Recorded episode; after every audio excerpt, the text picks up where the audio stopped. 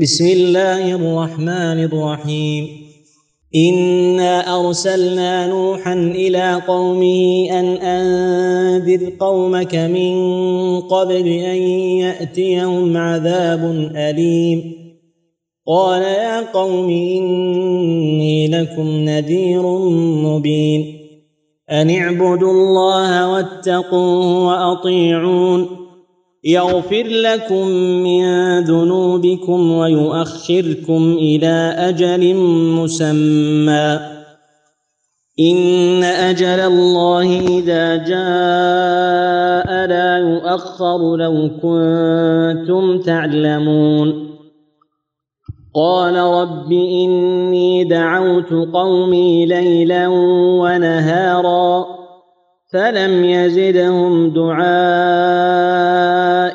الا فرارا واني كلما دعوتهم لتغفر لهم جعلوا جعلوا اصابعهم في اذانهم جعلوا أصابعهم في آذانهم واستغشوا ثيابهم وأصروا واستكبروا استكبارا. ثم إني دعوتهم جهارا. ثم إني أعلنت لهم وأسررت لهم إسرارا. فقلت استغفروا ربكم إنه كان غفارا. يرسل السماء عليكم مدرارا ويمددكم بأموال وبنين ويجعل لكم جنات ويجعل لكم أنهارا. ما لكم لا ترجون لله وقارا وقد خلقكم أطوارا. ألم تروا كيف خلق الله سبع سماوات طباقا؟ وجعل القمر فيهن نورا وجعل الشمس سراجا. والله أنبتكم من الأرض نباتا ثم يعيدكم فيها ويخرجكم إخراجا والله جعل لكم الأرض بساطا لتسلكوا منها سبلا فجاجا قال نوح رب إنهم عصوني واتبعوا من لم يزده ماله وولده إلا خسارا ومكروا مكرا كبارا وقالوا لا تذرن آلهتكم ولا تذرن ودا ولا سواعا ولا يغوث ولا يغوث ويعوق ونسرا. وقد أضلوا كثيرا. ولا تزد الظالمين إلا ضلالا. مما خطيئاتهم أغرقوا فأدخلوا نارا. فلم يجدوا لهم من دون الله أنصارا. وقال نوح رب لا تذر على الأرض من الكافرين ديارا إنك إن تذرهم يضلوا عبادك ولا يلدوا إلا فاجرا كفارا رب اغفر لي ولوالدي ولمن دخل بيتي مؤمنا وللمؤمنين والمؤمنات ولا تزد الظالمين الا تبارا الحمد لله رب العالمين والصلاة والسلام على أشرف الأنبياء والمرسلين نبينا محمد وعلى آله وأصحابه أجمعين. أما بعد فمعنا في هذا المجلس تفسير سورة نوح. سورة نوح سورة مكية. جاء فيها العجب عن أبي العباس بن تيمية. ففي شذرات الذهب لابن العماد الحنبلي عن أبي العباس بن تيمية قال وبقي يفسر في سورة نوح عدة سنين أيام الجمع وقال الذهبي هكذا كان والله شيخنا ابن تيمية بقي أزيد من سنة يفسر في سورة نوح وكان بحرا لا تكدره الدلاء رحمه الله كما في تاريخ الإسلام في ترجمة أبي عثمان الصابوني. شذرات الذهب لابن العماد الحنبلي الجزء الثامن 144 وتاريخ الإسلام للذهبي الجزء التاسع 736 وهنا سؤال لماذا سميت هذه السورة بسورة نوح؟ مع أن قصة نوح في سورة هود أوسع مما هنا ومن قصص سائر الأنبياء في سورة هود بحيث تكون هي الأولى بأن تسمى سورة نوح ومع ذلك سميت هذه السورة بسورة نوح. فما الجواب؟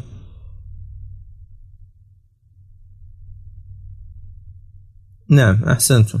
الجواب أن هذه السورة تمحضت وخلصت في ذكر قصته فكانت أولى بذلك. وقد ذكرنا ذلك بنوع من البسط ونقلنا كلام الزركشي من البرهان في مطلع سورة هود.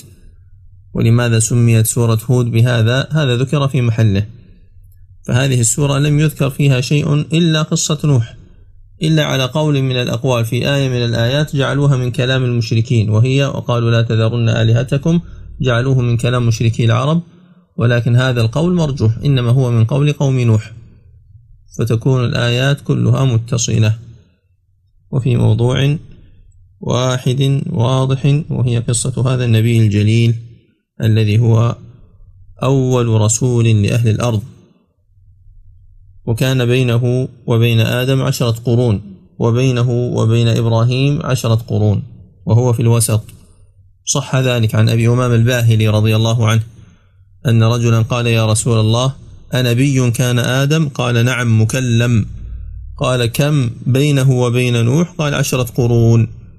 قال كم بين نوح وإبراهيم؟ قال عشرة قرون. هذا رواه ابن أبي حاتم في التفسير وصححه ابن حبان والحاكم وصح أيضا عن ابن عباس أنه قال كان بين نوح وآدم عشرة قرون كان بين نوح وآدم عشرة قرون كلهم على شريعة من الحق كما رواه الطبري وغيره وصححه الحاكم. وجاء ذلك أيضا عن عكرمة وعن غيره من التابعين فيما رواه الطبري.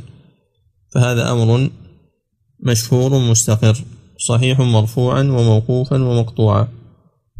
وجاء في الصحيح في البخاري ومسلم في حديث الشفاعة الطويل حديث أنس قال آدم يعني سيقول يوم القيامة عندما تطلب منه الشفاعة إيتوا نوحا فإنه أول رسول بعثه الله إلى أهل الأرض.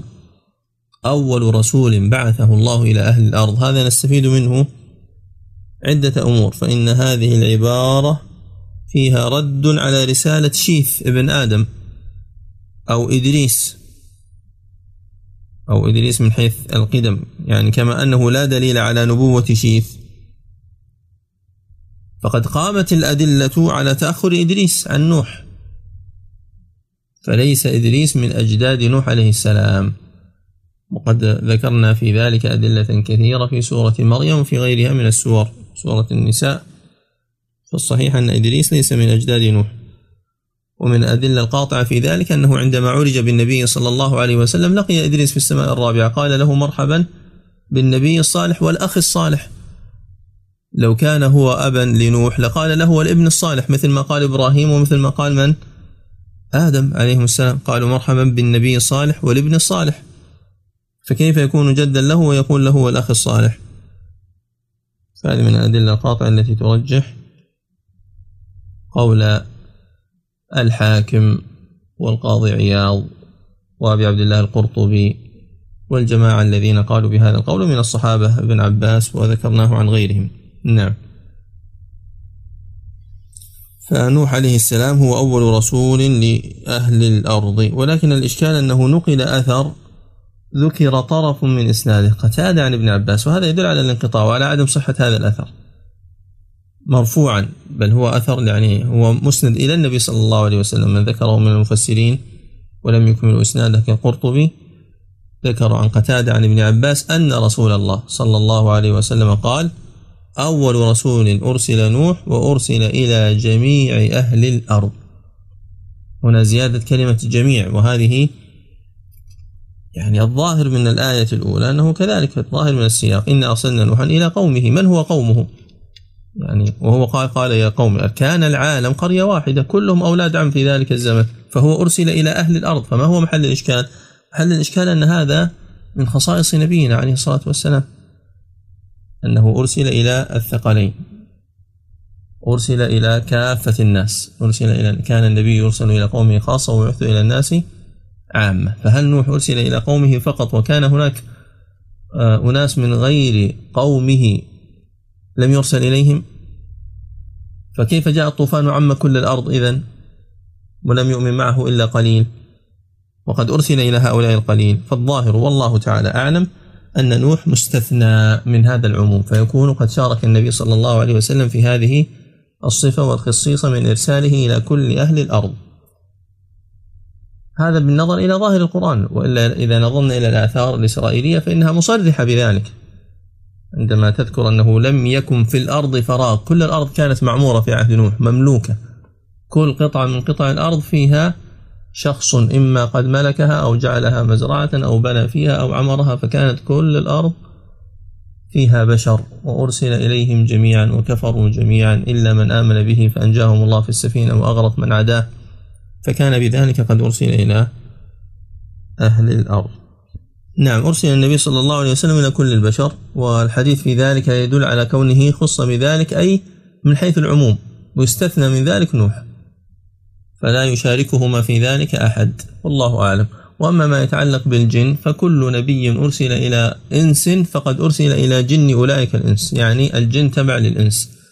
وهذا قد سبق بيانه في آخر سورة الأحقاف عندما قالت الجن مصدقا لما بين يديه من بعد موسى لأنهم كانوا يهودا فقالوا من بعد موسى جن يهود. فهناك جن يهود وهناك جن نصارى وهناك جن من كل ملة. فإذا كانوا في المصر الذي أرسل إليه ذلك النبي فإنهم يتبعون الإنس في ذلك المصر والعصر. بسم الله الرحمن الرحيم. إنا أرسلنا نوحا إلى قومه أن أنذر قومك من قبل أن يأتيهم عذاب أليم. إن فيه التعظيم الجمع هنا للتعظيم. فالله عز وجل هو المرسل. أرسل بمعنى بعث نوحا عليه السلام نوح بن لامك بن متشلخ سيأتي اسم أبيه في الآية الأخيرة إن شاء الله. إلى قومه أن هذه تفسيرية أن تفسيرية تأتي بعد الكلام الذي هو في معنى القول دون حروفه. يعني أرسلناه إرسالا هو الإنذار أن أنذر قومك. ولذلك بعضهم أضاف هنا قدر هنا الباء. أرسلناه بأن أنذر قومك. وإذا جعلتها مفسرة فما تحتاج إضافة الباء. من قبل أن يأتيهم عذاب أليم. سواء كان هذا العذاب هو الطوفان أو كان هو عذاب الآخرة الذي يترتب على كفرهم فالمقصود أنذرهم أدركهم حذرهم مما وقعوا فيه من الكفر قبل أن يأتيهم العذاب. هل يمكن أن يأتيهم العذاب قبل النذارة؟ أليست النذارة هي التي تقيم عليهم الحجة؟ فبعد كفرهم الذي يكون بعد النذارة يستحقون العذاب؟ يعني هل يمكن أن يأتيهم العذاب دون أن تأتي النذارة؟ الجواب لا يمكن. وليس في الآية ما يعارض ذلك. أنذر قومك من قبل أن يأتيهم عذاب أليم إذا استمروا على كفرهم ولم يصدقوا بما أنذرتهم به. قال يا قوم إني لكم نذير مبين. فيه طاعة النبي لربه وامتثاله لأمره. أنذر قومك أنذرهم. قال إني لكم نذير مبين. قوله يا قوم فيه فائدة. ذكرها الطاهر بن عاشور. بل فائدتان. الأولى أنه افتتح دعوته بهذا النداء لطلب إقبال أذهانهم. والثانية أنه ناداهم بهذا النداء تمهيدا لقبول النصح. لأنه لا يريد منهم إلا ما يريده لنفسه. وأيضا فائدة ثالثة أنه لم يقل سبحانه وتعالى أن أنذر الناس وإنما قال أن أنذر قومك لكي يكون فيه آه، يعني لكي يزرع في نفس نوح الحرص على إنجائهم من العذاب وعلى دعوتهم لأنهم قرابته. قال يا قوم كان العالم قرية واحدة كما يقال الآن. كلهم أولاد عم. إني لكم نذير مبين. نذير بمعنى منذر أي مخوف مبين ظاهر. فمبين تحتمل أمرين كما سبق مرارا وتكرارا في كتاب الله عز وجل. إما مبين بمعنى بائن فتكون إيش؟ تكون قاصرة غير متعدية. بمعنى واضح. بين النذارة معي حجة أو مبين بمعنى مظهر موضح يكون اسم فاعل مفعل. فيكون أصله مبين ثم أعل فأصبحت مبين. أن اعبدوا الله واتقوه. أن هذه أيضا مفسرة. اعبدوا الله واتقوه وأطيعون. يعني لاحظ هذا الترتيب. لي لما كانت العبادة والتقوى حقا لله عز وجل وحده قال اعبدوا الله واتقوه. وأما الطاعة فإن طاعة الرسول طاعة لله. أطيعوني لأن طاعتي طاعة لله عز وجل. من يطع الرسول فقد أطاع الله. فالله عز وجل يطاع. وكيف يطاع الله؟ لأنه لا يمكن كل إنسان أن تنزل عليه رسالة وأن ينزل عليه ملك وأن يأتيه وحي. فيما يتعلق بالبلاغ هناك واسطة وهم الأنبياء والرسل ومن يرثهم من العلماء والخطباء والدعاة ونحوهم. أما فيما يتعلق بالعبادة فليس هناك واسطة مباشرة. تعبد الله لا تعبد ود وسواع وفلان وفلان تجعلهم وسائط بينك وبين الله. هذا هو التفصيل فيما يتعلق بالواسط وقد ذكر أبو العباس بن تيمية أظن في مجلد الوسيلة أو في غيره من كتبه.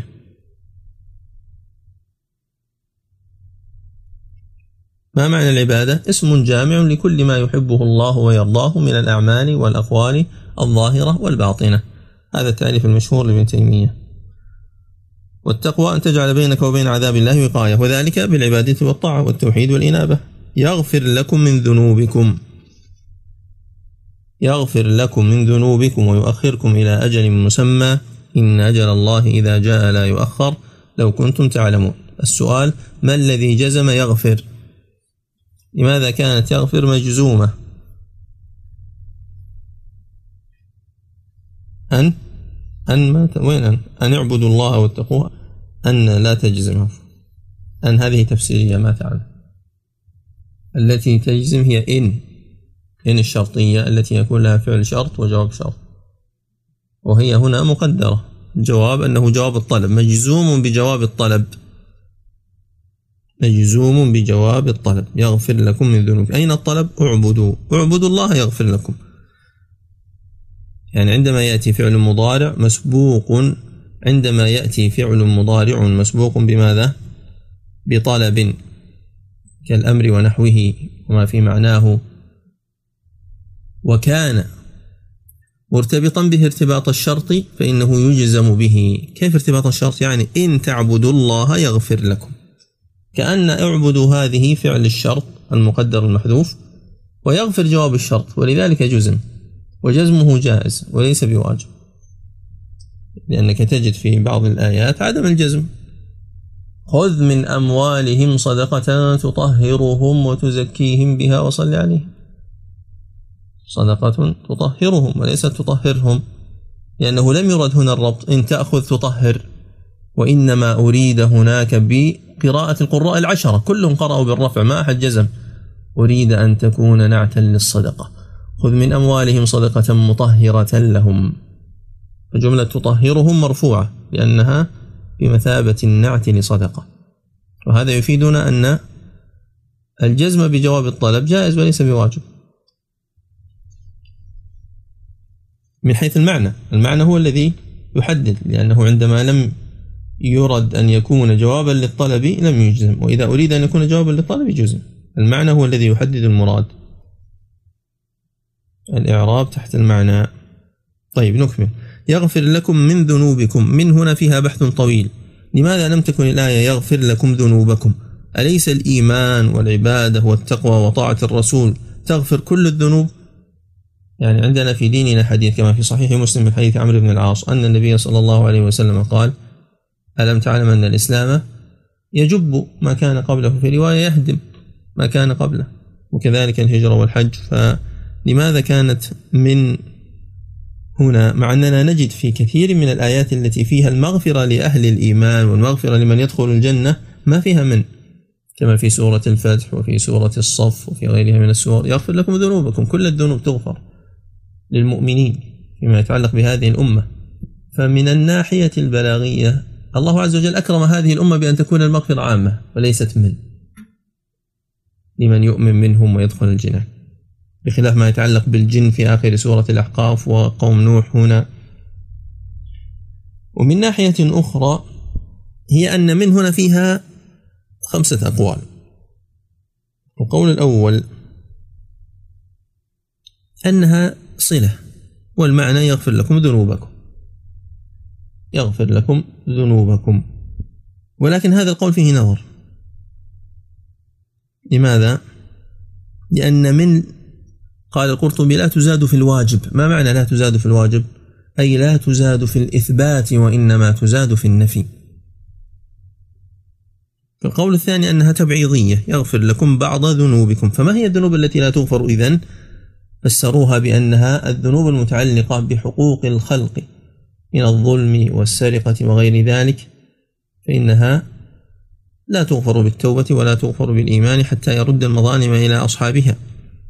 وبعضهم يقول الذنوب الماضية هي التي تغفر. يغفر لكم من ذنوبكم أي ما سبق. أما ما لحق فإنه يحتاج إلى تجديد توبة وهذا فيه بعد لأنه لا يبحث عن الذنوب الماضية وإنما يبشر الإنسان بأن تغفر له ذنوبه السابقة. الوجه الثالث أن من هذه لبيان الجنس. من بيانية. فتؤول إلى القول الأول من كون المغفرة لجميع الذنوب. وهذا استبعده القرطبي أيضا بحجة أنه لم يتقدم جنس يبين حتى تكون لبيان الجنس. فاحتجنا إلى قول الرابع وهو أن يغفر قد أشربت معنى يخرج. ضمنت معنى يخرج.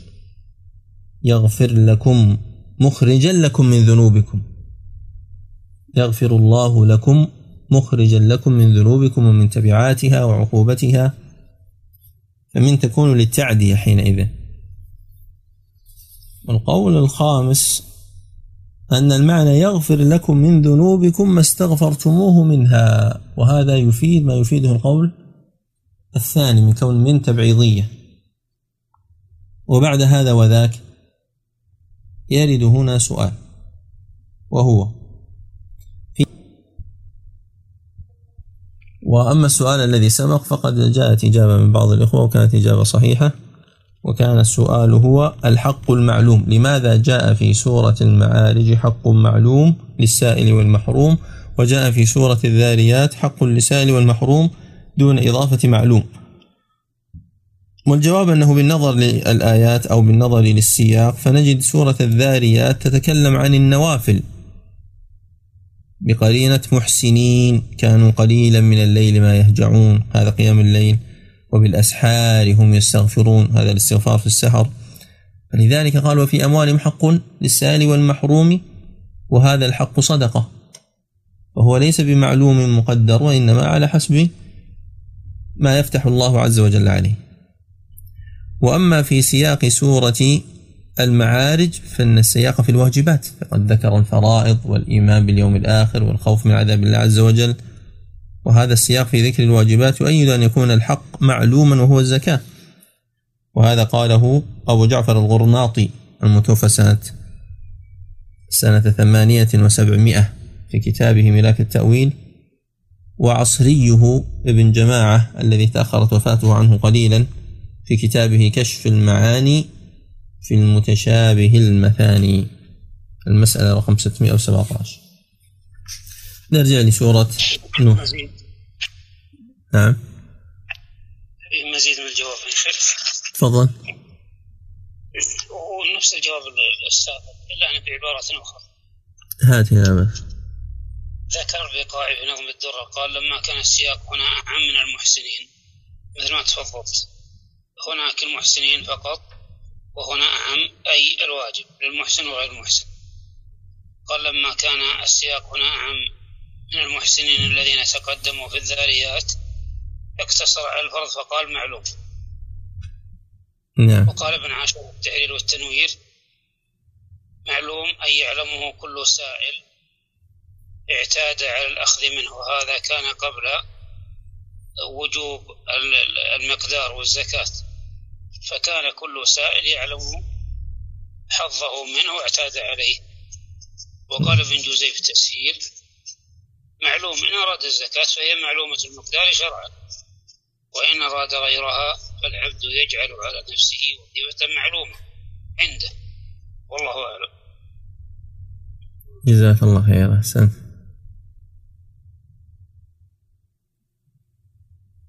طيب قال بعد ذلك سبحانه وتعالى ويؤخركم إلى أجل مسمى. إذن الفائدة الأولى التي يجدونها هي المغفرة والفائدة الثانية هي التأخير. لكن هذا التأخير إلى أجل مسمى اختلف العلماء في المراد به مع أن ظاهرها يفيد إطالة العمر يعني يطيل في أعمالكم كما أن هناك أعمال تنسأ الأثر كصلة الرحم فيكون منها الإيمان بدلالة هذه الآية فالأمر فيها واضح.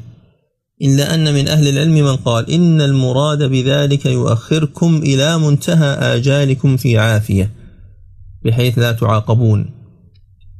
والقول الآخر أن المعنى يؤخركم عن العذاب فيفيد ما سبق. يؤخركم عن العذاب لتموتوا معافين أيضا. فعلى القول الأول أجل مسمى لا تعرفونه إنما هو مسمى عند الله لأنه لا أحد يعرف متى يموت. وعلى القول الثاني أجل مسمى تعرفونه لأنه لا يميتكم غرقا ولا يميتكم حرقا ولا يميتكم قتلا فتعرفون أن موتتكم ستكون في عافية. إن أجل الله إذا جاء وهو الموت يعني الأجل بمعنى التأخير فالله عز وجل أخر العباد إلى يوم يقبض أرواحهم فيه فهذا الأجل وهذه الفسحة وهذه المدة إذا جاء الموعد في آخرها وانتهت وقضيت واستوفاها الإنسان فإنه لا يؤخر. والأجل يضاف إلى الله لأنه الذي يضربه ويقدره ويضاف إلى صاحبه لأنه هو الذي يستوفيه ويأخذه. فإذا جاء أجلهم فلا يستأخرون ساعة ولا يستقدمون. أجلهم هم وهو أجل الله أيضا لأنه هو الذي أجلهم. فهم مؤجلون والله مؤجلهم. لكن في آخر الآية قال سبحانه وتعالى لو كنتم تعلمون. يعني لو كانوا لا يعلمون هل ستنقلب الأمور؟ لو كنتم تعلمون هذا يفيد أنهم لا يعلمون. طب لو كانوا يعلمون هل سيكون الأمر أن الإيمان لا يغفر ذنوبهم ولا يؤخرهم إلى أجل مسمى؟ أو أن أجل الله قد يتأخر إذا جاء؟ جواب. لا طيب ما توجيه الكلام إذا لو هنا بمعنى إن. لو كنتم تعلمون شيئا أصلا لعلمتم أن أجل الله إذا جاء لا يؤخر. لكنكم لا تعلمون. جهلكم شديد. علمكم كلا علم. لو كان عندكم علم ينفع لاستقر عندكم أن أجل الله لا يؤخر لأن هذا أمر ظاهر. يراه الإنسان في آجال الناس الذين يموتون بين يديه. قال رب إني دعوت قومي ليلا ونهارا. فلم يزدهم دعائي إلا فرارا. ليلا ونهارا يعني في كل الأوقات دعوتهم دعوة متصلة دائمة غير منقطعة في هذه المدة الطويلة التي سماها الله عز وجل في سورة العنكبوت.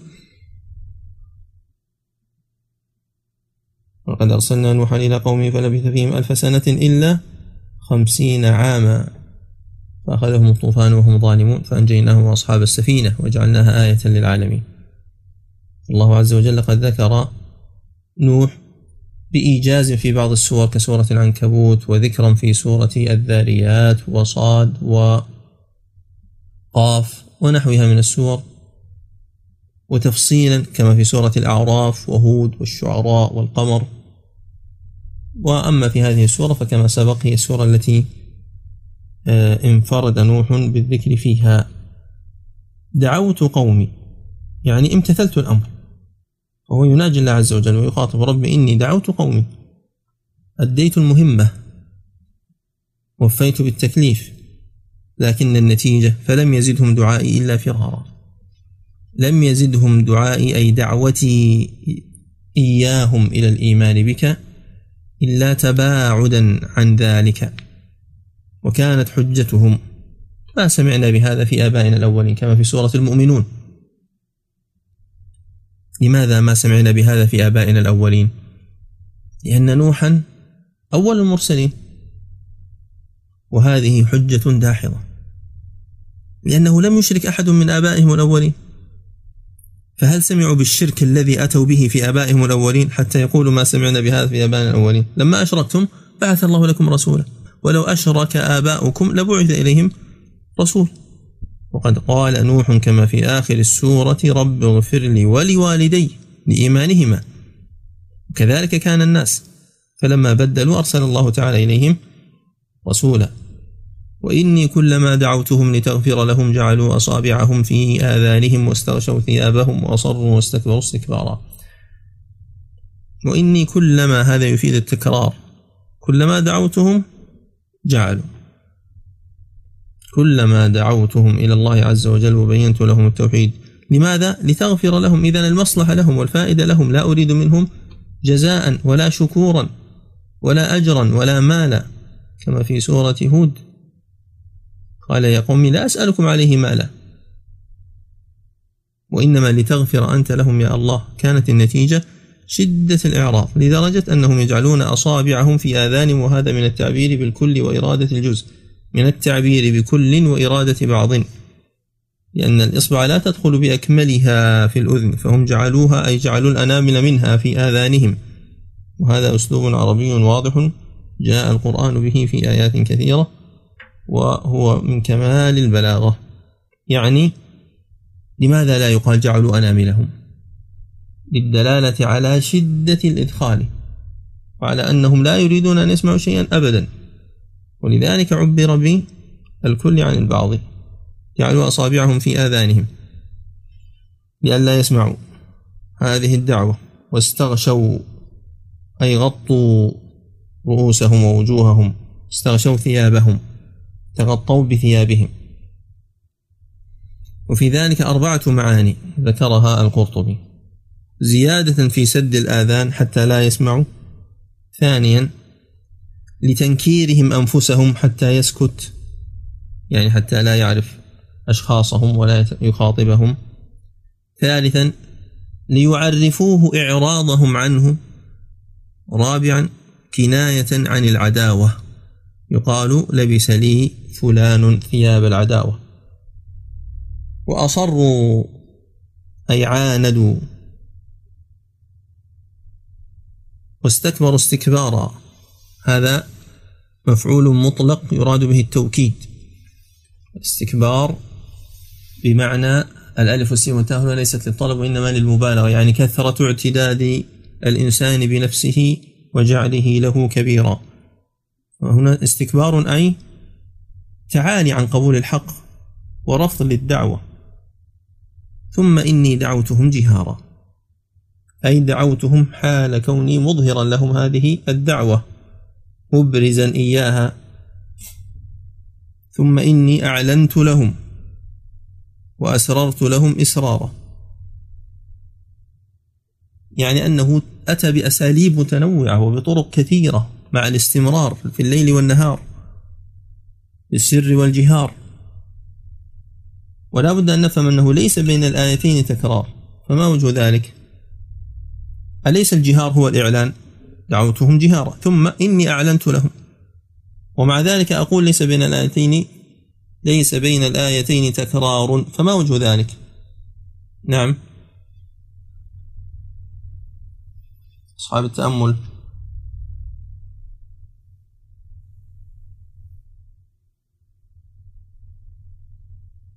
الجواب أن الآية الأولى في الإخبار عن الحالة الأولى. أنه كان يدعوهم بطريقة وهي طريقة الجهار فقط. يدعو جهرا يدعو جهرا. طيب من باب التنويع في مدة أخرى جمع بينهما. قال ثم ثم تفيد التراخي. ثم إني جمعت بينهما في حالة أخرى فكنت أعلن وأسر. أجمع بين الجهر والإسرار. والله تعالى أعلم بأسرار كتابه. ثم إني أعلنت لهم وأسررت لهم إسرارا فإسرارا هنا أيضا مفعول مطلق للتوكيد.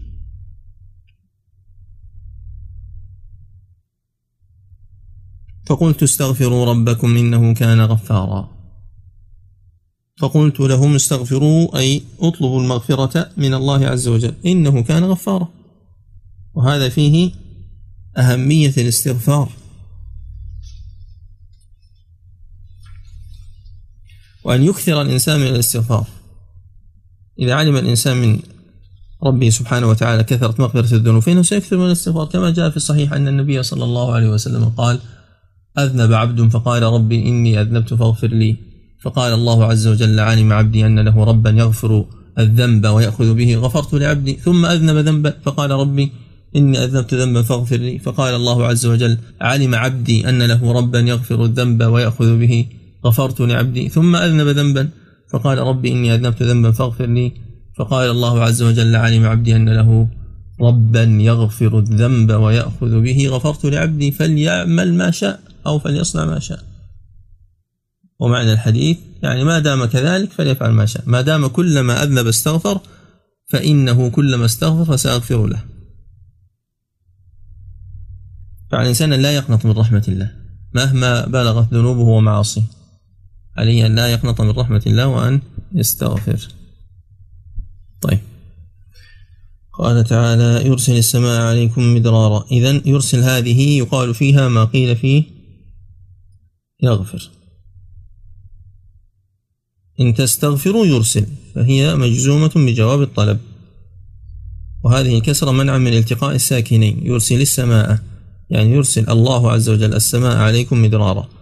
والسماء هنا فيه أحد أمرين. الأمر الأول أنها المطر فيكون من أسماء المطر السماء. كما قال معاوية بن مالك إذا سقط السماء بأرض قوم رعيناه وإن كانوا غضابا.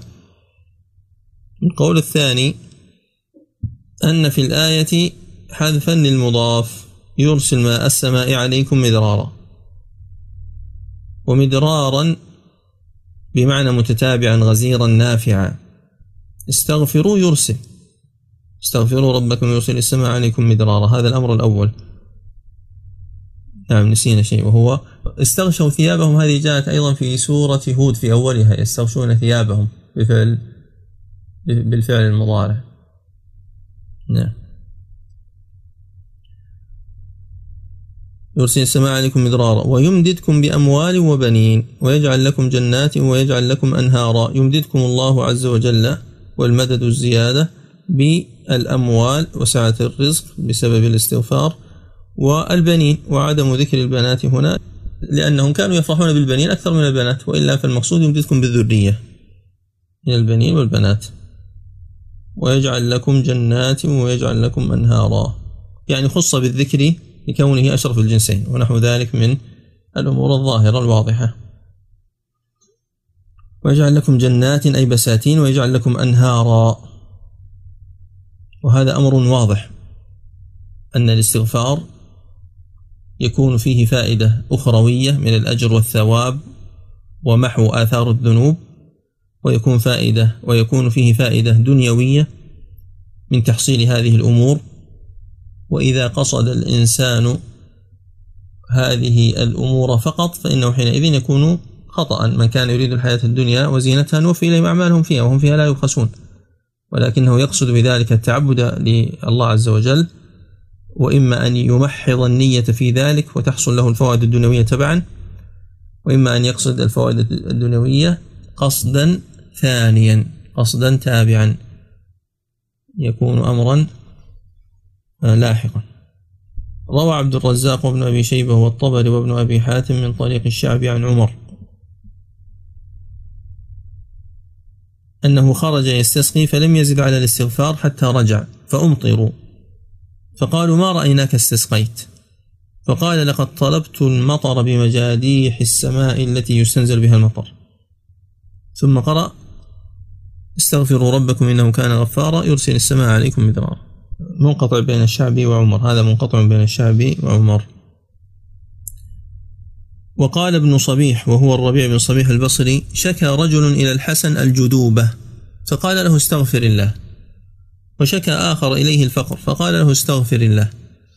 وقال له آخر أدعو الله أن يرزقني ولدا. فقال له استغفر الله. وشكى إليه آخر جفاف بستانه. طب جفاف البستان هو من جنس الجدوبة لكن هذا الذي حصل. فقال له استغفر الله. فقلنا له في ذلك فقال ما قلت من عندي شيئا؟ إن الله تعالى يقول في سورة نوح استغفروا ربكم إنه كان غفارا. يرسل السماء عليكم مدرارا ويمددكم بأموال وبنين ويجعل لكم جنات ويجعل لكم أنهارا. وهذا أمر مجرب وواقع. يعني كثير من الناس ممن لزموا الاستغفار حصلت لهم عجائب. بل أخبرني قبل أيام قليلة رجل ما رزق بالذرية. قال قلت هذه الليلة سأجعلها ليلة الاستغفار فاستغفر ثلاثين ألف مرة. قال فجاءت هذه الأمور التي في الآية كلها أموال وبنين وجنات وأنهار. كلها جاءته لكن بالنسبة للبنين يعني بوادر بوادر الإنجاب وليس أنه جاءته الذرية مباشرة. وإنما فتح له باب في هذا. المهم أن الله عز وجل عطاؤه واسع والإنسان يكثر من ذكر الله عز وجل وخاصة من الاستغفار. ويعود لسانه ذلك ويبشر بالخير منه سبحانه وتعالى. قال تعالى ما لكم لا ترجون لله وقارا. أي أن نوحا قال لقومه ما لكم لا ترجون لله وقارا. الرجاء يأتي أحيانا بمعنى الخوف ويأتي على بابه ويكون المراد بهذه الآية كما جاء عن السلف ما لكم لا ترجون ثواب الله أو ما لكم لا تخشون عقاب الله. ما لكم لا ترجون لله وقارا. أي عظمة. كما روى الطبري عن ابن عباس ومجاهد وروى ابن أبي شيبة والبيهقي في الشعب عن ابن عباس ما لكم لا ترون لله عظمة. ما لكم لا ترون لله عظمة ولا تبالون به سبحانه وتعالى. من توقير الله عز وجل تعظيم أوامره وتعظيم نواهيه كما تكلم عن ذلك ابن القيم بكلام جميل في كتاب الوابل الصيب. ومن توقير الله عز وجل توقير اسمه سبحانه وتعالى فلا يبتذل ولا يمتهن. فيحلف في كل صغير وكبير ولا يفي أو يحلف له بالله ولا يرضى أو يحلف بغير الله. قال تعالى واحفظوا أيمانكم. وقال صلى الله عليه وسلم من حلف بالله فليصدق ومن حلف له بالله فليرضى ومن لم يرضى من لم يرضى بالله فليس من الله كما رواه ابن ماجه وحسنه ابن حجر. وقال مطرف ابن الشخير ليعظم جلال الله في صدوركم. فلا يذكر الله عند مثل هذا. يقول أحدكم للكلب أخزاه الله وللحمار أو الشاة كما رواه ابن أبي شيبة. يعني يعظم الإنسان لفظ الجلالة أن يأتي بها في مثل هذه الأشياء. ذكر القاضي عياض في آخر كتاب الشفاء عن أحد شيوخه أنه كان من شدة احترازه من استعمال هذا اللفظ في كل صغير وكبير.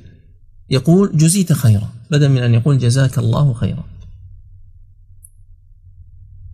وصحيح أنه قد جاء في الحديث من صنع إليكم معروفا فكافئوه. أو جاء في الحديث الآخر أن من قال جزاك الله خيرا فقد أبلغ في الثناء. ولكن محل البحث هنا ليس في موافقته للسنة من عدمها وإنما محل الشاهد في تعظيمه لهذا اللفظ. أن يأتي به في الألفاظ المعتادة فيكون لسانه قد سهل عليه هذا اللفظ. ومن توقيره جل ثناؤه توقير شرعه توقير الأمر والنهي. قال تعالى ومن يعظم شعائر الله فإنها من تقوى القلوب. وقال تعالى ومن يعظم حرمات الله فهو خير له عند ربه. نعم. ما لكم لا ترجون لله وقارا وقد خلقكم أطوارا. هذه الواو حالية والحال أنه قد خلقكم أطوارا. هذا فيه تنبيه لأنفسهم بحيث يتأمل الإنسان ولم يتفكروا في أنفسهم. ما خلق الله السماوات والأرض وما بينهما إلا بالحق. ففيه الجمع بين التفكر في النفس وفي السماوات والأرض كما هنا وقد خلقكم أطوارا ألم تروا كيف خلق الله سبع سماوات طباقا. ما معنى أطوارا؟ أطوارا جمع طور والطور الحال يعني أحوالا ومراحل. وقد بينها الله عز وجل في سورة المؤمنون وفي سورة الحج وفي سورة غافر. فخلقنا الله عز وجل من تراب ثم من نطفة ثم من علقة ثم من مضغة ثم من لحم ثم من عظام. خلق العظام لحما ثم ثم كسى هذه العظام باللحم ثم من عظام. نعم. ثم أنشأنا خلقا آخر. ثم بعد ذلك يكون طفلا ثم يكبر شيئا فيكون غلاما ثم يكون شابا فتيا ثم يكون كهلا ثم يكون شيخا. ومنهم من لا يبلغ ذلك فيموت في أثناء هذه المراحل. فخلق الله عز وجل لنا أطوارا. فيه آية وفيه عظة لمن يتأمل. الله الذي خلقكم من ضعف. ثم جعل من بعد ضعف قوة ثم جعل من بعد قوة ضعفا وشيبا. ألم تروا كيف خلق الله سبع سماوات طباقا؟ في أحد رأى السماوات السبع؟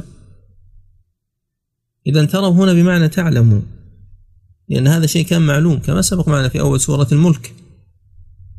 ألم تعلموا أن الله عز وجل خلق السماوات سبعا وكونها طباقا؟ هذا أيضا معلوم. كل سماء مطبقة على الأخرى كالقباب كما جاء عن السلف. فهي سبع سماوات بعضها فوق بعض. وهي طباق أي متطابقة طبقة فوق طبقة. ثم أخبر سبحانه وتعالى عن بعض آياتها فقال وجعل القمر فيهن نورا وجعل الشمس سراجا. القمر المعروف الذي هو آية الليل جعله فيهن الضمير يرجع إلى السماوات فالقمر في فلك في السماوات كما قال سبحانه وهو الذي خلق الليل والنهار والشمس والقمر كل في فلك يسبحون. فهم في فلك لهم مدار وهذا الفلك أين هو في السماوات. ولذلك أبو العباس بن تيمية استدل بذلك على الرد على من يقول بأن الأفلاك غير السماوات. فهنا أخبر بأنها فيهن أي في السماوات وهناك أخبر بأنها في فلك. دل ذلك على أنها فيها. لكن هل القمر في السماوات السبع أو في السماء السابعة فقط؟ عفوا في السماء الدنيا فقط يعني السابعة بالنسبة للنزول وليس للصعود. السماء الأولى يعني. الجواب واضح. القمر قمرنا هذا الذي نراه. الله عز وجل يخاطب أهل الأرض. ما ندري عن الأقمار الأخرى. وبالتالي فكيف قال وجعل القمر فيهن؟ نقول طيب ماذا تريد أن يكون إن لم يكن كذلك؟ يعني لو كانت وجعل القمر فيها نورا نفس الإشكال سيرد عليك. يعني هل تريد أن تكون الآية وجعل القمر في بعضهن نورا؟ مثلا هل هذا من البلاغة؟ لا شك أن كون الشيء في بعض شيء آخر يجعله فيه كله. يعني عندما تقول والله أنا وضعت شنطة في شنطة السيارة هل لك أن تقول وضعت الشنطة في السيارة أو لا؟ طب أنت ما وضعتها في السيارة أنت وضعتها في شنطة السيارة. طب تقول يا أخي شنطة السيارة منها. أليس كذلك؟ وضعت مالا في حجرة من بيتك. أليس لك أن تقول وضعت المال في بيتي؟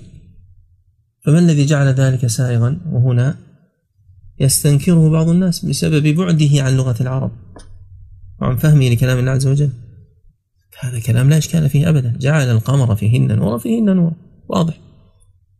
لذلك يقول الأخفش إن المراد بل عامة المفسرين وعامة النحاة يقولون ذلك لكن الأخفش قاله فيما نقله ابن الجوزي وأظن الطبري أيضا والقرطبي أيضا نقله. جعل القمر فيهن في السماء الدنيا كما يقال أتاني بنو تميم وأتيت بني تميم والمراد بعضهم. يعني يصح في اللغة أن تقول ذلك وإن كنت لم تأتي كل بني تميم وإنما أتيت بعضهم. وقال ابن كيسان إذا كان في إحداهن فهو فيهن. وهذا أصح من قول من يجعل فيهن بمعنى معهن وجعل القمر معهن نورا ويذكر بيت امرئ القيس المشهور. ألا عم صباحا أيها الطلل البالي؟ وهل يعمن من كان في العصور الخالي؟ وهل يعمن من كان أحدث عهده ثلاثين شهرا في ثلاثة أحوال؟ يعني ثلاثين شهرا مع ثلاثة أحوال.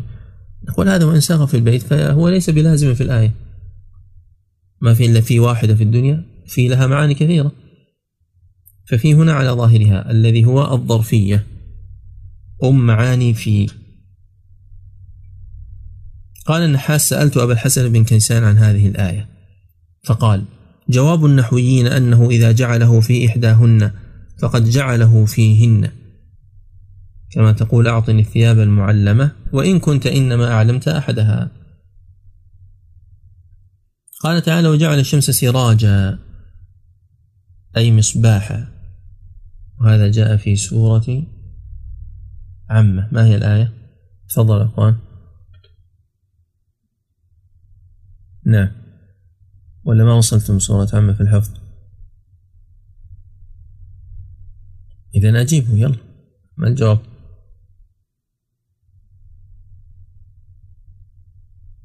أحسن نعم. وجعلنا سراجا وهاجا. صحيح. طيب فهذا السراج الوهاج هو الشمس. فالله عز وجل جعلها سراجا لأن إضاءتها أقوى من إضاءة القمر. فهناك قال نورا وهنا قال سراجا. ولأنها فيها مع الضوء حرارة كما في السراج.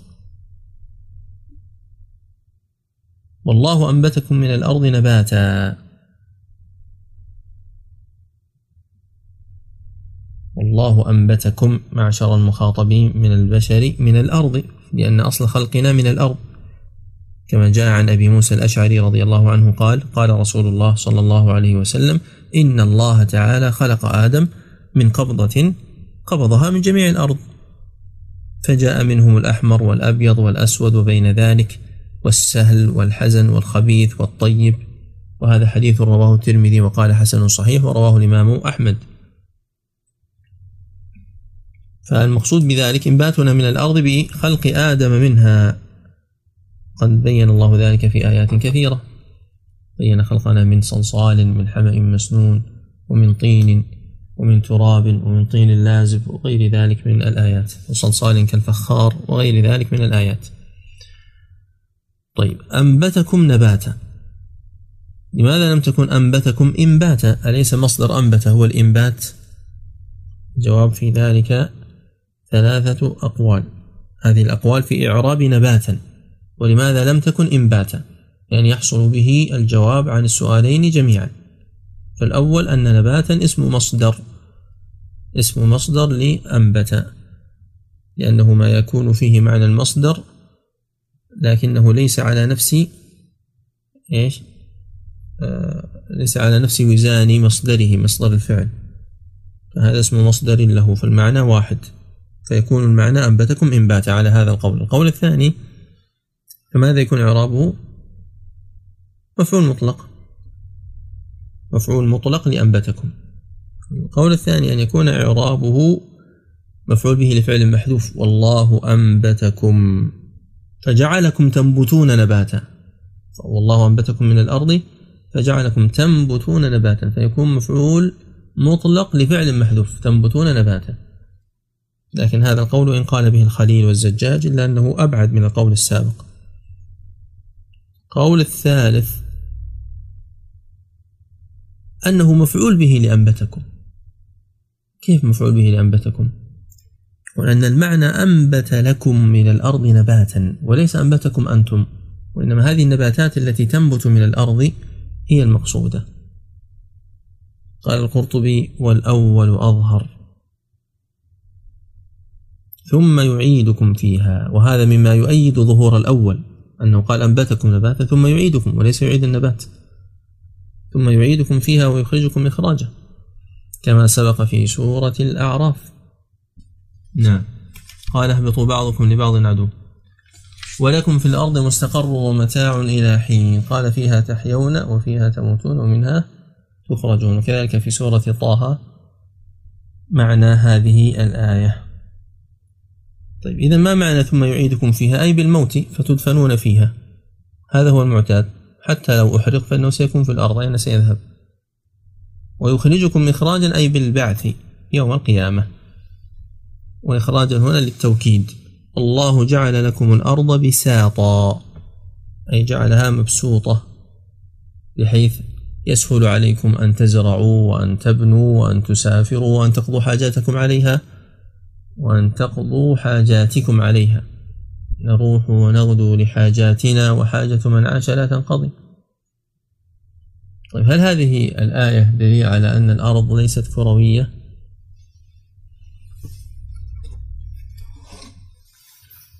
هل نحتاج أن نعيد كلاما قلناه في سورة الرعد؟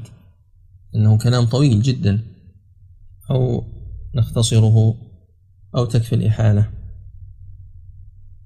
ذكرنا سبعة أوجه أو أكثر تفيد أن الأرض كروية وأن هذا أمر مجمع عليه وأن الآيات التي تمسك بها من قال بأن الأرض ليست كروية ليس فيها دلالة على قوله وليس فيها تنافي بين كروية الأرض كما في قوله سبحانه وتعالى يكور الليل على النهار ويكور النهار على الليل وكما هو الحس ولا يمكن أن يتعارض القرآن مع الحس مع الآيات الأخرى. فالمقصود بالبسط هنا هو البسط بالنسبة للخلق. لأنهم لا يشعرون بكرويتها لصغر أحجامهم بالنسبة لكبار الأرض. فهي مبسوطة بالنسبة لهم وهي في ذات الوقت كروية بالنسبة للواقع. وإنما يشاهد ذلك من يتأمل. فإن الدخان والجبل الشاهق وغير ذلك مما يكون بعيدا يظهر رأسه قبل أسفله.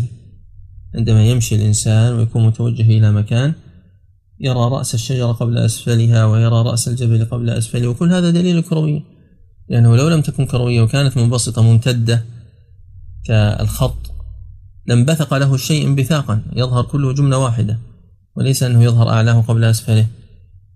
وأيضا إذا قالوا بأن الكرة عبارة عن عن خط مستقيم نقول ما هو طرفه؟ يعني ما هو النهاية التي بعدها يقع الإنسان في الهواء ويصبح طائرا في السماء؟ ما هو هذا الطرف؟ هل هو بحر أو يابسة؟ فلا شك أن هذا الكلام يعني العجب أن يقول به بعض المعاصرين. يعني قد يتصور هذا من بعض المتقدمين. وإن كان حتى الفلكيين حكوا الإجماع على ذلك. ونقلنا إجماع الفلكيين من كتاب تاريخي. أما إجماع الشرعيين فقد حكاه ابن العباس بن تيمية في مجموع الفتاوى في عدة مواضع في في المجلد السادس. اسم الكتاب الذي فيه إجماع الفلكيين. نعم هذا الإجماع حكاه ابن المنادي وابن حزم وابن الجوزي وقره ابن تيمية. وفي كتاب الاستقصاء لأخبار دول المغرب الأقصى أن الحكماء الأقدميين من اليونان وغيرهم أجمعوا على أن شكل الأرض كرة. هذا في المجلد الرابع صفحة 107 من كتاب الاستقصاء. قال سبحانه وتعالى لتسلكوا لتسلكوا منها سبلا فجاجا. إذا آه، علة كون الأرض منبسطة أن يسلك من علل كون الأرض منبسطة أن يسلك الناس والبشر منها سبلا فجاجا. فالسلوك هنا بمعنى السير والدخول في الطريق كما يدخل السلك في الإبرة لتسلكوا منها أي من هذه الأرض سبلا أي طرقا فجاجا أي واسعة أو بين جبلين. فإن المسلك بين جبلين هو الفج. قال نوح ربي إنهم عصوني واتبعوا من لم يزده ماله وولده إلا خسارة. والآية الثانية وقال نوح فهذه لا تشكل على الحفاظ. لماذا؟ لأن الثاني يعطف على الأول. الأول كأنه ابتداء. قال نوح. والثاني معطوف على القول الأول فتقول وقال نوح. قال وقال. فماذا قال نوح؟ ربي إنهم عصوني. يعني هؤلاء القوم الذين بعثني إليهم وأمرتني بنذارتهم عصوني وخالفوني ولم يطيعوني ولم يسلموا. واتبعوا من لم يزده ماله وولده إلا خسارة. الإنسان عندما يكفر يكون من أهم أسباب كفره أن تسلم له دنياه. فهؤلاء كفروا واتبعوا شخصا واتبعوا أشخاصا واتبعوا كبراء لا يزيدونهم إلا الخسار وهو الهلاك والدمار والتبار. اتبعوا من لم يزده من لم يزده ماله وولده إلا خسارة. هنا قراءة وولده بالضم. ومكروا مكرا كبارا. مكر هؤلاء الكفار مكرا كبارا وإن كان لم يفسر بوضوح لكن منه بلا شك الآية التي بعدها. من مكرهم الكبار قولهم لا تذرن آلهتكم الآية. مكروا مكرا ووصف هذا المكر بكونه كبارا فإعرابه نعت نعت لمكرا وهو من أوزان المبالغة السماعية. صيغة مبالغة كبار. وذكر المفسرون له أمثلة عدة مثل عجيب عجاب وعجاب طويل طوال وطوال حسن وحسان جميل وجمال وضيء ووضاء قارئ قراء. وأنشد ابن السكيت بيضاء تصطاد القلوب وتستبي بالحسن قلب المسلم القراء أي القارئ.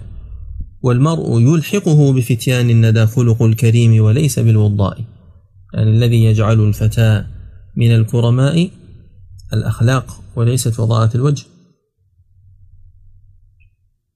إذا مكروا مكرا عظيما شديدا مبالغا فيه وقالوا لا تذرن آلهتكم ولا تذرن ودا ولا سواعا ولا يغوث ويعوق ونسرا.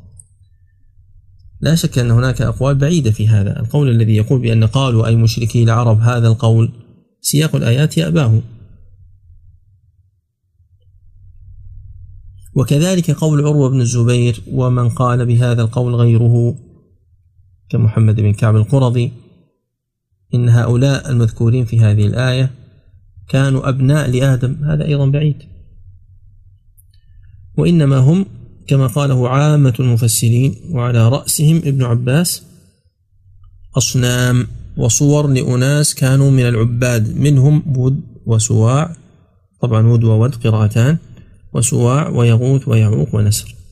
واحد اثنين ثلاثة أربعة خمسة فهؤلاء الخمسة اختلفت الأخبار والقصص فيهم لكن من أشهر ذلك ما جاء في صحيح البخاري.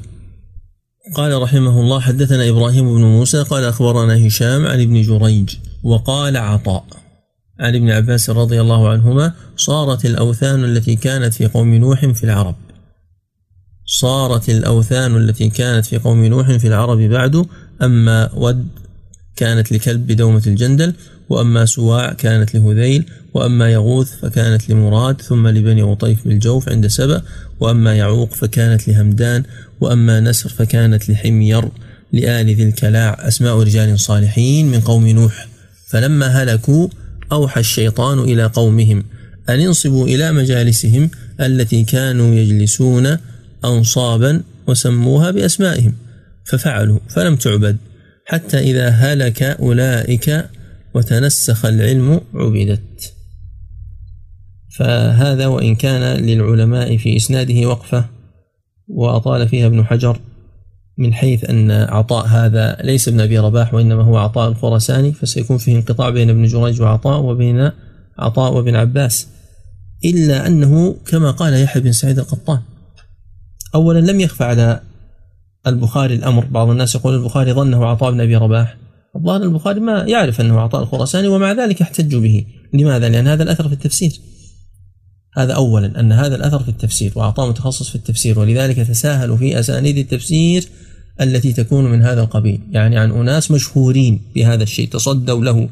قال يحيى بن سعيد القطان تساهلوا في التفسير عن قوم لا يوثقونهم في الحديث. وذكر ليث بن أبي سليم وجويبر بن سعيد والضحاك ومحمد بن السائب.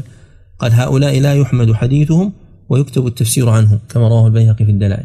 والأمر الثاني هو أن رواية هؤلاء عن صحيفة فهؤلاء يروون عن صحف محفوظة فليس الاعتماد على ضبطهم أو على إدراكهم فهذا الانقطاع منجبر بالوجادة فالوجادة إذا صحت قبلت. ولذلك هذا المعنى الذي جاء عن ابن عباس هو آه، شبه المتواتر عن هذه الآية في فهم هذه الآية. ولذلك قال أبو العباس ابن تيمية إن هذا الأمر قد ذكره غير واحد من الصحابة والتابعين كالبخاري في صحيحه والطبراني وغيره في تفاسيرهم وذكره وثيمة وغيره في قصص الأنبياء. وكرر ذلك في عدة مواضع يبين فيها أن هذا الأمر مستقر وظاهر ولكن اختلفت الروايات اختلافا لا يؤثر. يعني هل آه، صوروهم في المحراب أو لم يصوروهم في المحراب أو في مجالسهم؟ وهل يعني هؤلاء العب يعني في بعض التفاصيل التي ذكرت عن التابعين يمكن أن تراجع في الآثار في ذلك لكن المؤدى واحد المؤدى واحد. واستمر هذا التصوير إلى العهد النبوي. لأنه جاء في صحيح مسلم أن أم حبيبة وأم سلمة رضي الله عنهما ذكرتا للنبي صلى الله عليه وسلم كنيسة دخلنها في الحبشة تسمى ماريا فيها تصاوير. فقال النبي صلى الله عليه وسلم أولئك شرار الخلق. أولئك إذا كان فيهم الرجل الصالح فمات بنوا على قبره مسجدا وصوروا فيه تلك الصور أو تلك التصاوير. فهذا فيه تحذير من هذه الأمور الشركية وأن هذه الأمور قد تؤدي إلى مثل ذلك. فهؤلاء الأصنام ما كانت ما كان بادئ الأمر ناس صالحين يعيشون بينهم فلما ماتوا أرادوا أن ينشطوا في العبادة فنصبوا تلك الأنصاب وتلك التصاوير وتلك الأصنام جعلوها أين؟ جعلوها بينهم للتذكر فقط وليس لعبادتها. ثم جاءهم الشيطان لأن له مداخل وله تدرج وله حيل على بني آدم. جاءهم بعد ذلك حتى عبدوا هذه الأصنام من دون الله عز وجل. قد يقول قائل كيف تبقى أصنام من عهد نوح الذي في أول الزمان إلى مشركي العرب في آخر الزمان في عهد النبي صلى الله عليه وسلم وتعبد؟ هذا أمر بعيد. قد يقول قائل ذلك بعقله. فالجواب أنه قد ذكر البغوي والقرطبي أنه روي عن ابن عباس أن تلك الأوثان دفنها الطوفان وطمها التراب فلم تزل مدفونة حتى أخرجها الشيطان لمشركي العرب وكانت العرب أصنام أخرى. ولم يكن كل تلك الأصنام من تراب أو من حجارة بل بعضها كان من فضة. ومن شاء أو من رصاص كما ذكروا أبو عثمان النهدي تابعي جليل كبير عبد الرحمن بن مول والميم مثلثة قال رأيت يغوث وكان من رصاص. رأيت يغوث الذي هو الصنم المذكور في هذه الآية وكان من رصاص. ومن أراد التوسع فيما يتعلق بأخبار الأصنام فعليه بكتاب قصير جدا للكلبي اسمه الأصنام كتاب الأصنام. وفي بعض الأخبار العجيبة. المهم أن هذه الأصنام عبدت من دون الله عز وجل ولما سميت هنا لم تسمى من باب الحصر وإنما كان للعرب أصنام أخرى. كان للعرب اللات والعزى ومناة الثالثة الأخرى كما في سورة النجم. وإنما ذكرت هذه الأصنام إما لكونها بقيت من عهد نوح لأنها هي التي عبدت في عهد نوح وعبدت في عهد العرب وإما لأنها كان لها شأن عند أولئك العابدين لها من دون الله عز وجل. حتى أنهم كانوا يعبدون لها من دون الله. ود هذا ولا تذرن يعني لا تتركن. وقرأ نافع ولا تذرن ودا وقرأ الجمهور لا تذرن ودا. من الأسماء التي عند آه، العرب في الجاهلية عبد ود. وكذلك كانوا يسمون به عمرو بن ود تسمية له على الصنم الذي كان يعبد من دون الله. إذا قوله لا تذرن هذا فيه أمر مهم وهو أن هؤلاء المشركين كانوا يتواصون ويتعاهدون هذه الأصنام وعبادتها. وارجعوا في كتاب الأصنام للقصة التي ذكرناها مرارا عن أبي لهب. وكيف أنه كان وكيف أنه كان عنده جلد في عبادة الأصنام. لا تتركن آلهتكم ولا تتركن هذه الأصنام فهذا من باب الحرص والاهتمام. كقوله تعالى من كان عدوا لله وملائكته ورسله وجبريل وميكال فإن الله عدو الكافرين أوحينا إليهم فعل الخيرات وإقام الصلاة وإيتاء الزكاة. وإذا أخذنا من النبيين ميثاقهم ومنك ومن نوح. وكذلك هنا لا تذرن آلهتكم ولا تذرن ودا ولا سواعا ولا يغوث ويعوق ونسرا. فهذه أسماء الأصنام. وقال نوح رب لا تذر نعم. قال وقد أضلوا كثيرا ولا تزد الظالمين إلا ضلالا. قد أضل هؤلاء القوم وقد أضلت هذه الأصنام قوما كثيرا. ولا تزد يا الله هؤلاء الظالمين الذين جحدوا وأصروا على الكفر أعواما وقرونا وأجيالا وقد تعبت معهم ذلك التعب لا تزدهم إلا ضلالا. اطمس على قلوبهم كما قال موسى في دعائه على فرعون قومه. ولكل نبي دعوة مستجابة. قال تعالى مما خطيئاتهم أغرقوا فأدخلوا نارا. فلم يجدوا لهم من دون الله أنصارا. فهم أغرقوا بسبب خطيئاتهم. فمن هنا سببية. من هنا سببية. يعني بسبب خطيئاتهم. مما خطيئات من هذه سببية. وما هذه زائدة. صلة زيادة التوكيد. يعني من أجل خطاياهم وخطيئاتهم كما في القراءتين أي معاصيهم وذنوبهم أغرقوا. فيحذر الإنسان من المعاصي. هذا فيه أن يحذر الإنسان من المعاصي. أغرقوا فأدخلوا نارا. وهذا هو عذاب القبر. أغرقوا بالماء ثم أدخلوا النار في أماكنهم التي فيها جثثهم. وهذا فيه إثبات عذاب القبر. النار يعرضون عليها غدوا وعشيا هناك قول بأن ذات الإغراق كان مقارنا للنار فجعل الله في الماء نارا. كما قال أبو بكر بن الأنباري الخلق مجتمع طورا ومفترق والحادثات فنون. ذات أطوار لا تعجبن لأضداد إن اجتمعت فالله يجمع بين الماء والنار. هذا فيما يتعلق بقدرته سبحانه وتعالى. وإلا فالسنن الكونية أنه لا يجتمع بين الماء يطفئ النار.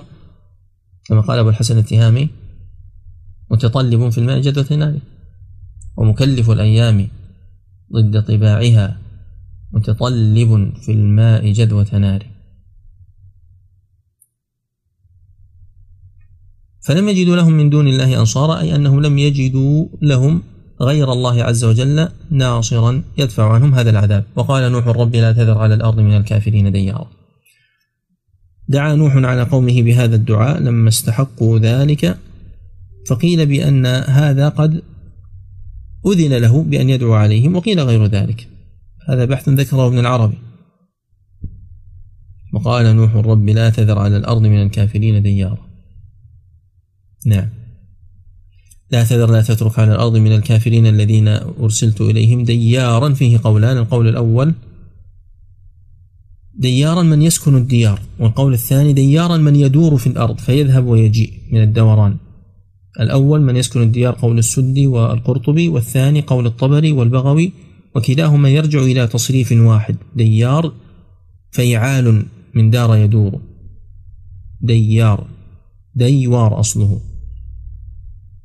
والمعنى لا تذر على الأرض من الكافرين حيا وأمتهم جميعا. إنك إن تذرهم يضل عبادك ولا يلد إلا فاجرا كفارا. وهذا ورد فيه حديث قد رواه الإمام أحمد في مسنده وابن أبي شيبة في المصنف والطبري في تفسيره وابن المنذر في الأوسط وهو من طريق أبي عبيدة بن عبد الله بن مسعود عن أبيه. وهذه السلسلة لها حكم الاتصال.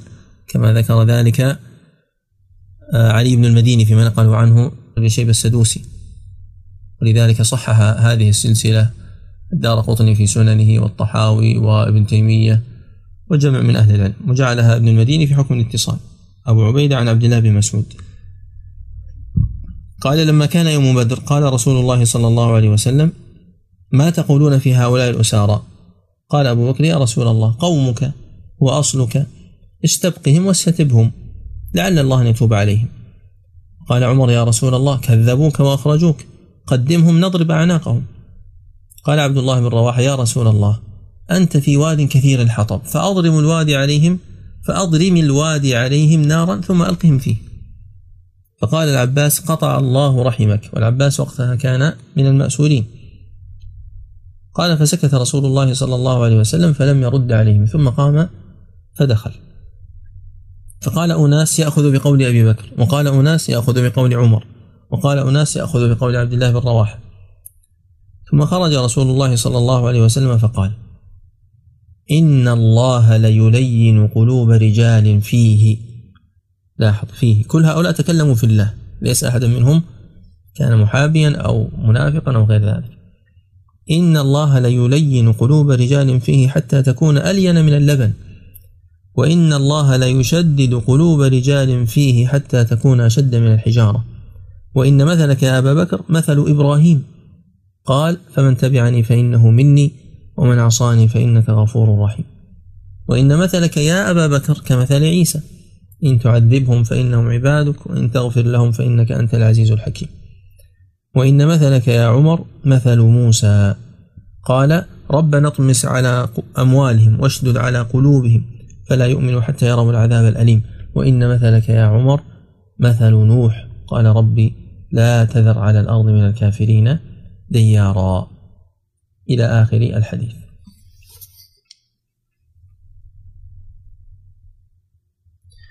قال ابن العربي إن قيل لما جعل نوح دعوته على قومه سببا للتوقف في الشفاعة. عندما جاءوا إليه يعني يوم القيامة يجيئون إليه من آدم يرفض قال إني دعوت على قومه. لماذا يجعله سببا في التوقف في الشفاعة؟ كل نبي له دعوة مستجابة وهذا قد دعا انتهى الأمر. تراجعون كتاب الأحكام وتأتون بالإجابة. أحكام القرآن لابن العربي.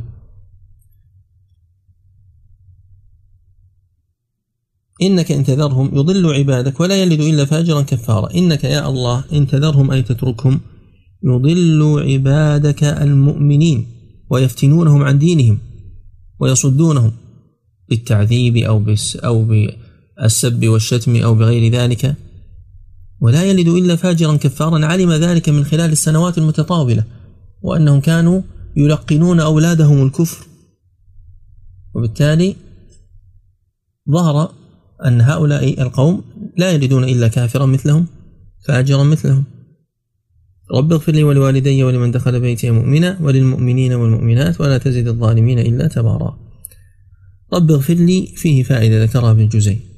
فيه استحباب البداء بالنفس في الدعاء كقوله تعالى واستغفر لذنبك وللمؤمنين والمؤمنات.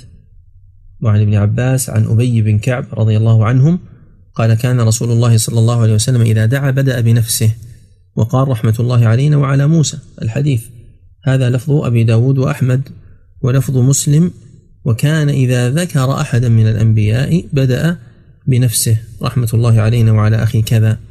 وهذه ليست سنة لازمة لورود الدعاء للغير ابتداء أو للجميع يدعو لنفسه ولغيره. رب اغفر لي ولوالدي لأنهما كانا مؤمنين. قيل في أسمائهما أن أباه لمك بن مت شلخ وأن أمه شمخة بنت أنوش وقيل غير ذلك. هذا مما أخذ عن بني إسرائيل وذكره بعض المفسرين.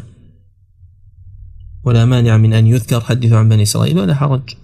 ولمن دخل بيتي مؤمنا. اختلف العلماء في البيت هنا فهناك أقوال بعيدة كأن يكون البيت هو مسجده أو أن يكون البيت السفينة أو أن يكون البيت الدين لمن دخل ديني. ولا شك أن المتبادر إلى الذهن هو الأولى دخل بيتي أي منزلي حال كونه مؤمنا.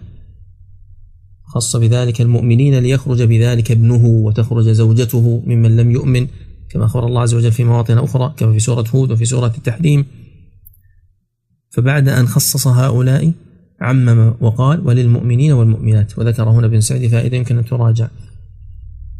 فهذا التعميم يشمل المؤمنين إلى يوم القيامة كما قال الضحاك والقرطبي وغيرهما. ولا تزد الظالمين إلا تبارا أي لا تزد الكافرين لأن الظلم الأكبر هو الكفر. وأحيانا يطلق الظلم ويراد به الكفر في القرآن والسياق هو الذي يفيد ذلك. إن الظلم إن الشرك لظلم عظيم. ولا تزد الظالمين إلا تبارا أي إلا دمارا وهلاكا وخسارا. إن هؤلاء متبر ما هم فيه وباطل ما كانوا يعملون. وصلى الله وسلم على نبينا محمد وعلى آله وصحبه أجمعين. أحسن الله إليك. وإليك. الجمع بين الكلام اللي ذكرته من شوي في مسألة أن من أراد الحياة الدنيا ألجأها الله إليها. وبين كلام الشيخ ابن تيمية في حديث النبي صلى الله عليه وسلم من أراد أن ينسأ له في أجله من أراد أن ينسأ له في أجله ويبسط له رزقه فليسر استدل الشيخ ابن تيمية على جواز المسابقات على الأمور الشرعية بهذا الحديث. مسابقات؟ إيش دخل هذا في الموضوع؟ طيب؟ وين التعارض؟ أين التعارض؟ الدنيا. من بعض الناس يحب المسابقات الدنيوية جوائز. على على الأسئلة الشرعية. شوف بارك الله فيك. البحث السابق كان متعلقا بما يتمحض أن يكون عبادة وهي الأعمال التي لا تقع إلا على جهة العبادة كصلاة وصيام ونحو ذلك. هل يجوز أن يريد الإنسان بذلك الدنيا؟ وأما الأعمال التي لا تتمحض أن تكون عبادة فهذا إن قصد الإنسان به الآخرة أجر وإن قصد به الدنيا فهذا مباح. المسابقات ليست من الأعمال التي تتمحض أن تكون عبادة وإنما هي مثل رد الودائع ومثل قضاء الديون ومثل النفقات على الأقارب. هذه الأمور المباحة ليست من العبادات. صلة الرحم نعم وكذلك صلة الرحم. صلة الرحم كان في الجاهلية يصلون الأرحام ويتفاخرون بذلك. هي ليست عبادة محضة.